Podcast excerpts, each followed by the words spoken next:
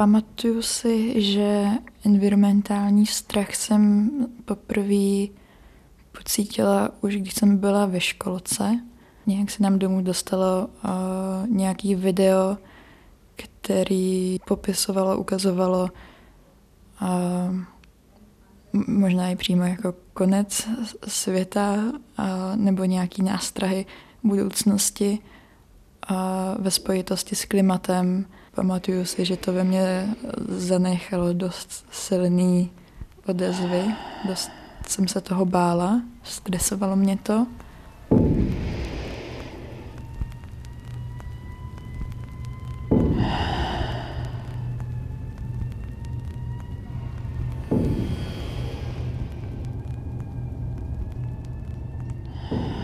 Měla jsem pocit, že s tím nikdo nic nedělá a proč.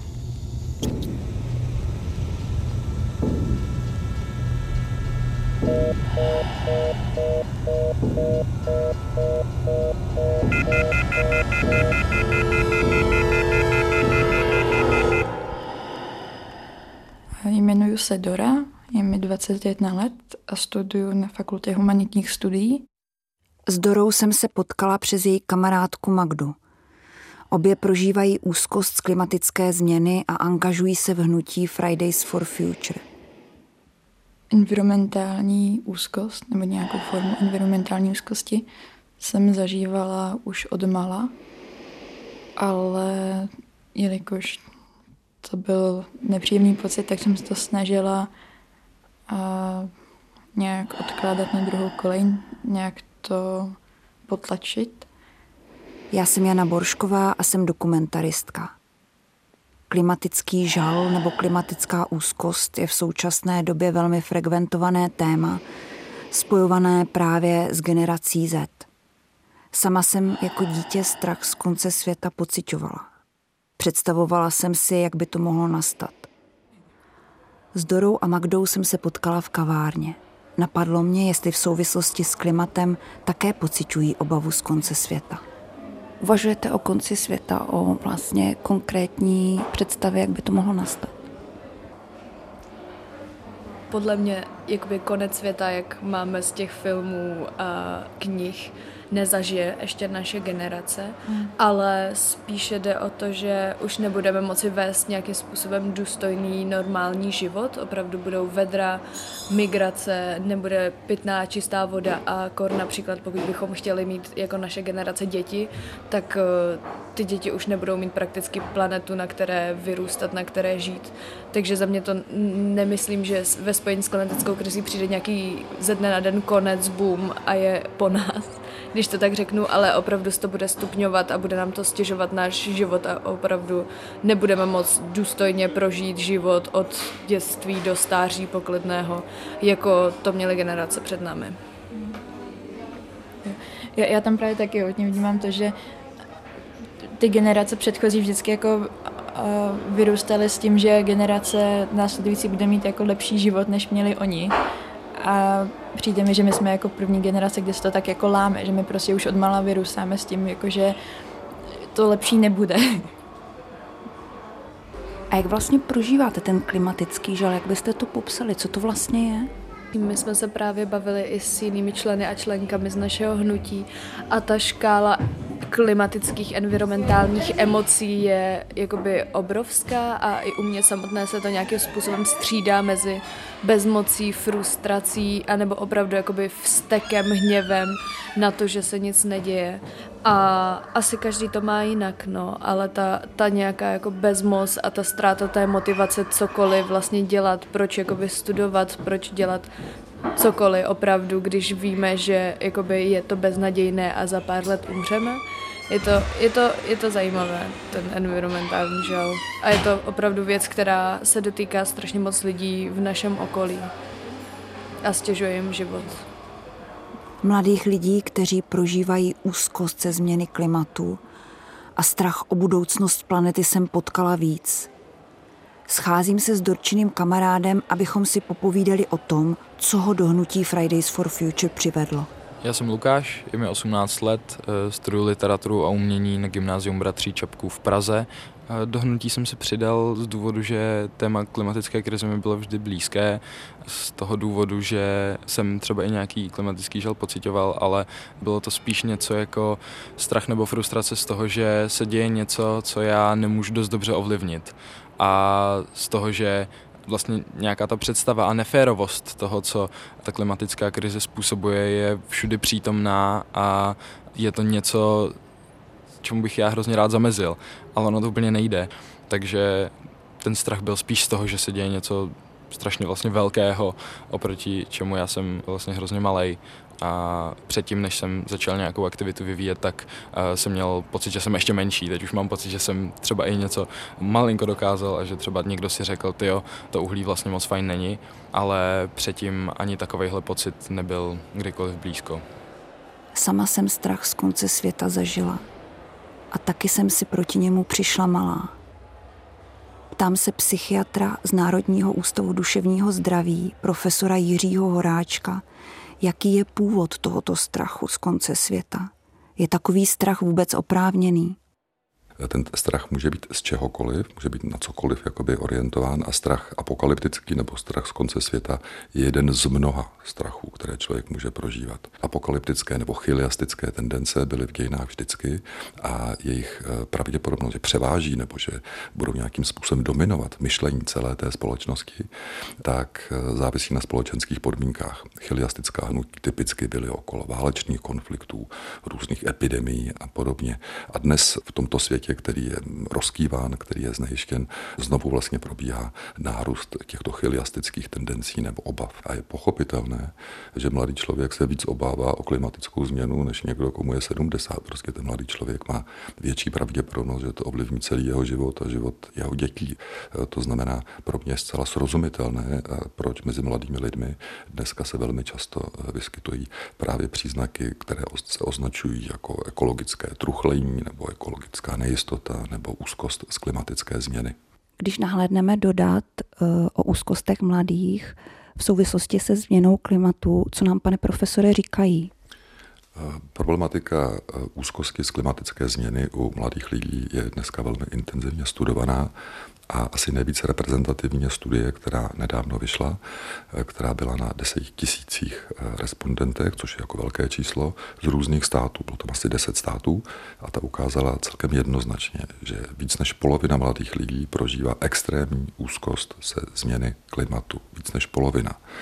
Ta studie ukázala současně, že víc než 80% prožívá aspoň střední úzkost. Máte pocit, že je dnešní mladá generace úzkostnější, než byly ty dřívější? To se nedomývám, že mladá generace je úzkostnější, proč by měla být, ale mladá generace prožívá tuto úzkost. Generace třeba moje a mých vrstevníků, my jsme prožívali úzkost z atomové války. Bylo to všude, byli jsme tím prostě exponováni tomu riziku, to riziko reálně hrozilo a bylo ještě akcentováno vlastně samozřejmě tou politickou garniturou a dneska mladí lidé strach z klimatické změny a podle mě je ten strach z velké částky zcela oprávněný.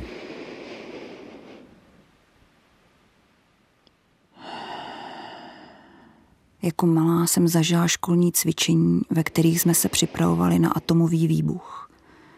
Běhali jsme po lese v plynových maskách, pláštěnkách a s igelitovými pytlíky na rukách a na nohách. A mně bylo jasné, že bych nepřežila.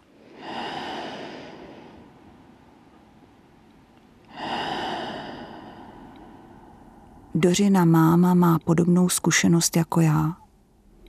Já vždycky ještě přemýšlím, jak když jste byli malí, jak jste měli ty uh, nácviky, když by byl atomový výbuch a museli jste mít pláštinky a, a plynové masky a všechno, že mi to mm, přijde a ne, nevím, srovnávám se to takhle jako s tou situací často.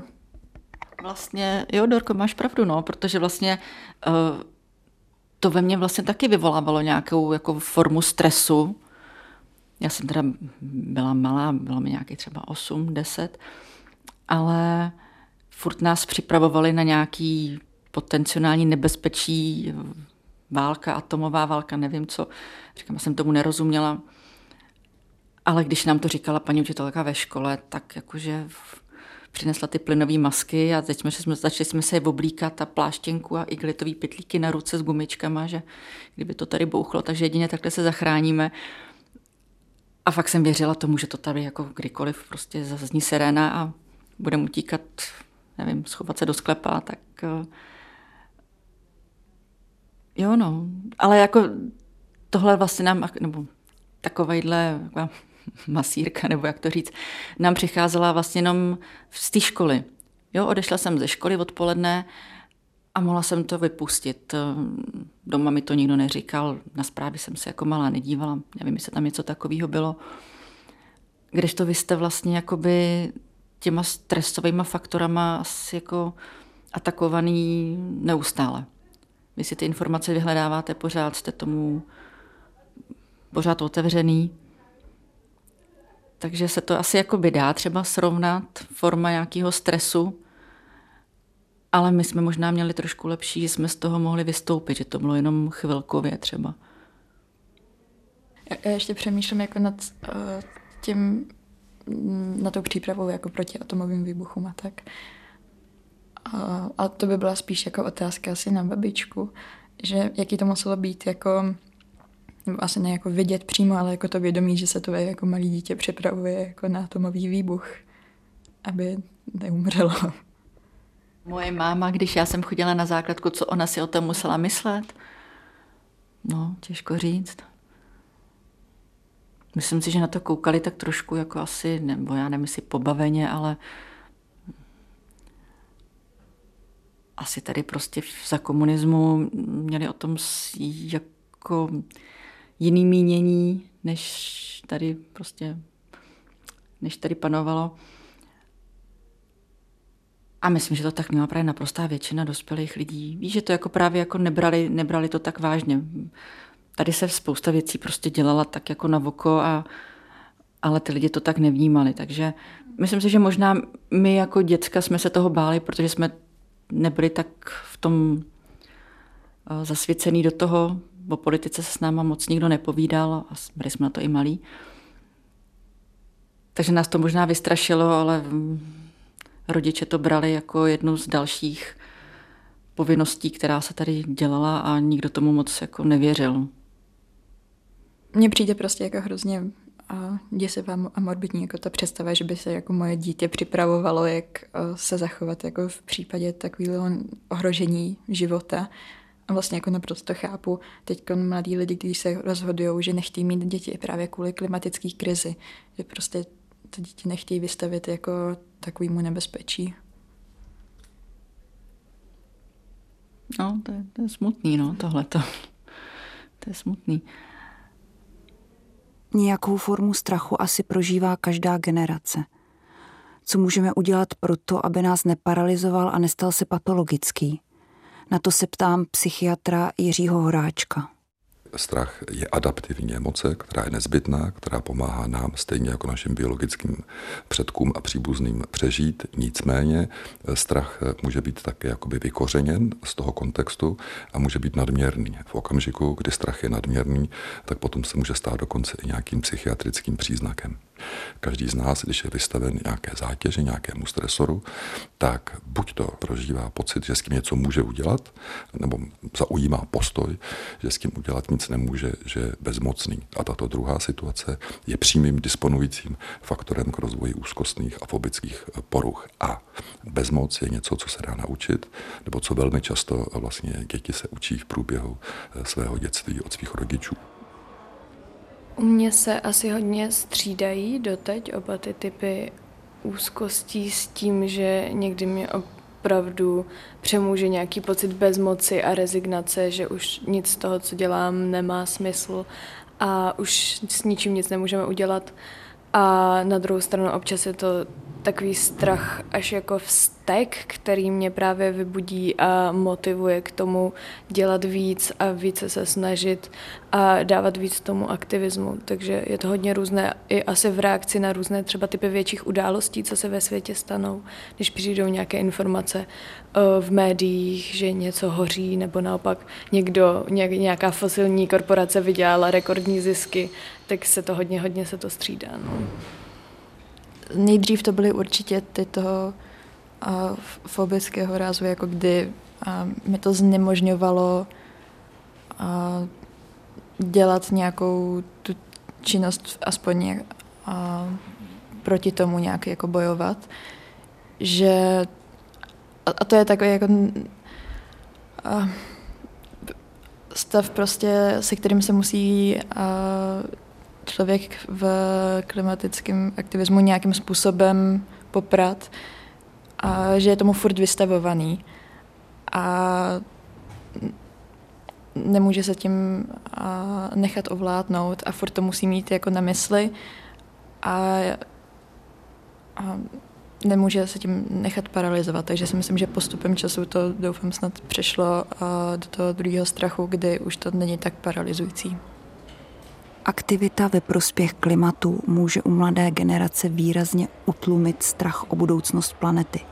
Ptám se Lukáše, co můžeme ve prospěch klimatu dělat tak možných jí dělat spoustu věcí. Uh, ono vlastně tradiční média a spoustu dalších se, nebo už je to tak jako vžité v našich hlavách, že ta věc, kterou můžeme dělat, je recyklace a prostě nemáme si kupovat uh, věci v plastových pytlících. To samozřejmě jako pravda je, ale rozhodně to nemá stejnou váhu jako spalování fosilních paliv a nějaká jako velká uhlíková stopa, kolik třeba jako stát vypouští do, do ovzduší uhlíkových emisí a, a není to naše osobní vlastně uhlíková stopa, což je něco, o čem se nás uh, opravdu ty fosilní korporace snaží přesvědčovat už dlouhá léta. Myslím si, že po internetu různě běhají nějaké jako kalkulačky té uhlíkové stopy a to je jenom cesta, jak vlastně být extrémně deprimován a naprosto jako hloupě sebemrskačsky se týrat za to, že nevím, si člověk občas koupí kebab nebo že zapomene svůj pitlík znovu použitelný doma a musí si teda tu housku koupit v plastovém obalu. To je vlastně absolutní nesmysl. To, na co my se opravdu fakt musíme koukat, je to, jak je vlastně ta velká politika ohledně klimatu a nějakým způsobem konstruovaná, jak, jak to funguje u nás, to, že nám teda vláda něco slibuje, ale doopravdy, kdyby se zajímala o klimatickou krizi, tak to vypadá úplně jinak. A to si myslím, že dlouhodobě je věc, která je potřeba dělat a kdyby se naše vláda opravdu zajímala o klimatickou krizi, tak to vypadá tak, že oni doopravdy mluví. My jsme tu měli 20 let dva prezidenty, kteří klimatickou krizi popírali, jak to jen šlo a podle nějakých průzkumů Česká republika je dokonce světová špička v popírání klimatické krize, což jsou prostě děsivá čísla a to je něco, co mě děsí. To, že člověk veřejně řekne vědecký fakt, v dnešní době absolutně nepopiratelný vědecký fakt, ale stále se nachází spoustu lidí, kteří jsou ochotni vám říct, že je to blbost, že klimatická krize neexistuje, ve chvíli, kdy na ně člověk vytáhne studii, že klimatická krize teda existuje, oni přiznají, že existuje, ale že už s ní nejde nic dělat. To je taky mimochodem znak popírání klimatické krize, ale ne zase tak známý, protože si pod tím představím opravdu to, že člověk říká, že ta klimatická krize neexistuje, ale i to je popíračství. Takže myslím si, že naprosto jednoduchá věc, kterou naši politici můžou dělat, je mluvit o akutnosti, se kterou klimatická krize přichází a s, vlastně s jakou akutností my musíme uh, začít aktivně řešit. My už opravdu opravdu ten čas nemáme a tohle nemůžu nazvat úzkostí, ale, ale pořád v hlavě mám ty tikající hodiny, které odbíjí těch 6 eh, let, do kterých my přesáhneme globální oteplení o 1,5 stupňů. A to je spíš prostě taková jako věc, kterou já vidím v hlavě a vždycky, když si říkám, že my teda zakážeme prostě spalovací motory, což neříkám, jestli je dobré nebo špatné opatření, to je hodně složitá otázka, ale jako příklad, že my zakážeme spalovací motory v roce 2035, tak i to už je prostě, těch šest let je strašně blízko a myslím si, že je to něco, co si světoví vůdci anebo i třeba řadoví politici moc dobře neuvědomují.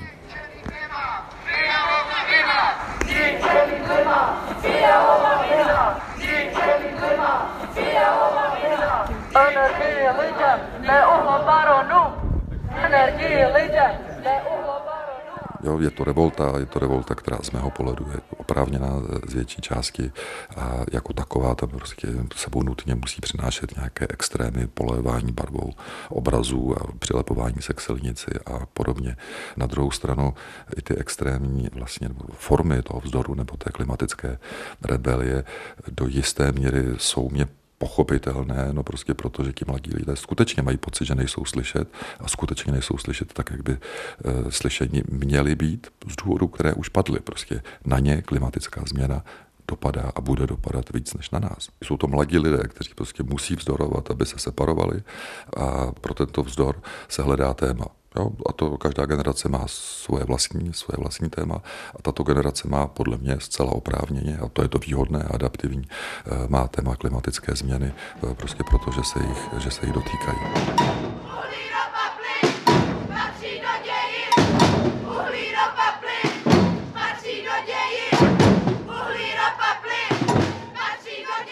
Když jako a my teď třeba někde protestujeme, máme nějaký happening nebo něco, tak je úplně normální, že kolem, nebo běžný, a že kolem nás jako prochází prostě dospělí lidi a vložně nám jako nadávají za to, že to děláme, ale my se snažíme jako zachránit jejich životy.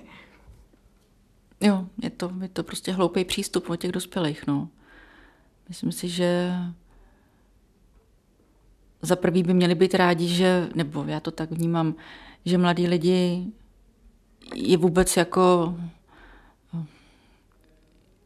že vůbec tankuje to, že se o něco zajímají, jo? že nesedí doma a, a ne, nejedou si svoji zábavičku, ale že něco opravdu zvedne ze židle a přes svoje nějaké třeba nepohodlí jdou dělat něco, k čemu věřej.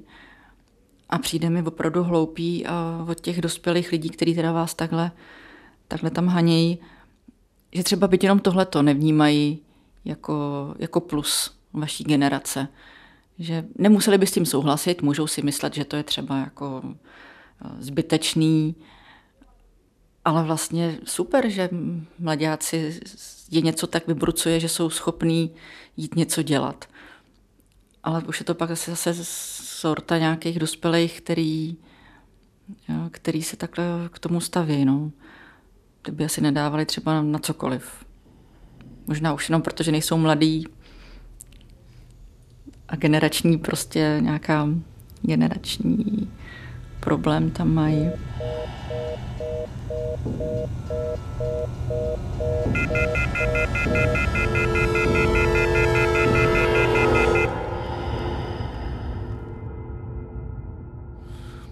No nedá se žít jako s nějakým utápět se v depresích, že už to bude jenom, jenom špatný a že nás nic lepšího nečeká. Teď vy sami musíte být optimistický, abyste to nedělali. Kdybyste si mysleli, že to je k ničemu, tak, tak neděláte nic z toho, co děláte. Jo, to jako samozřejmě jako nějakou naději mám, jinak přesně jako by to nešlo dělat. Tak my jsme tady jako hnutí už asi čtyři roky a řekli bychom, že obecně se nám podařilo dosáhnout mnoha věcí. Už obecně za tu dobu jsme zvládli dostat téma klimatické krize vůbec do nějakého veřejného povědomí. Už lidi jakoby začínají opravdu přijímat klimatickou krizi jako problém, který je tady teď a který je nutný řešit. A obecně jsme dosáhli mnoha úspěchů během našich stávek za klema nebo happeningu. Díky nám vznikla uhelná komise, začalo se bavit o konci uhlí v roce 2033.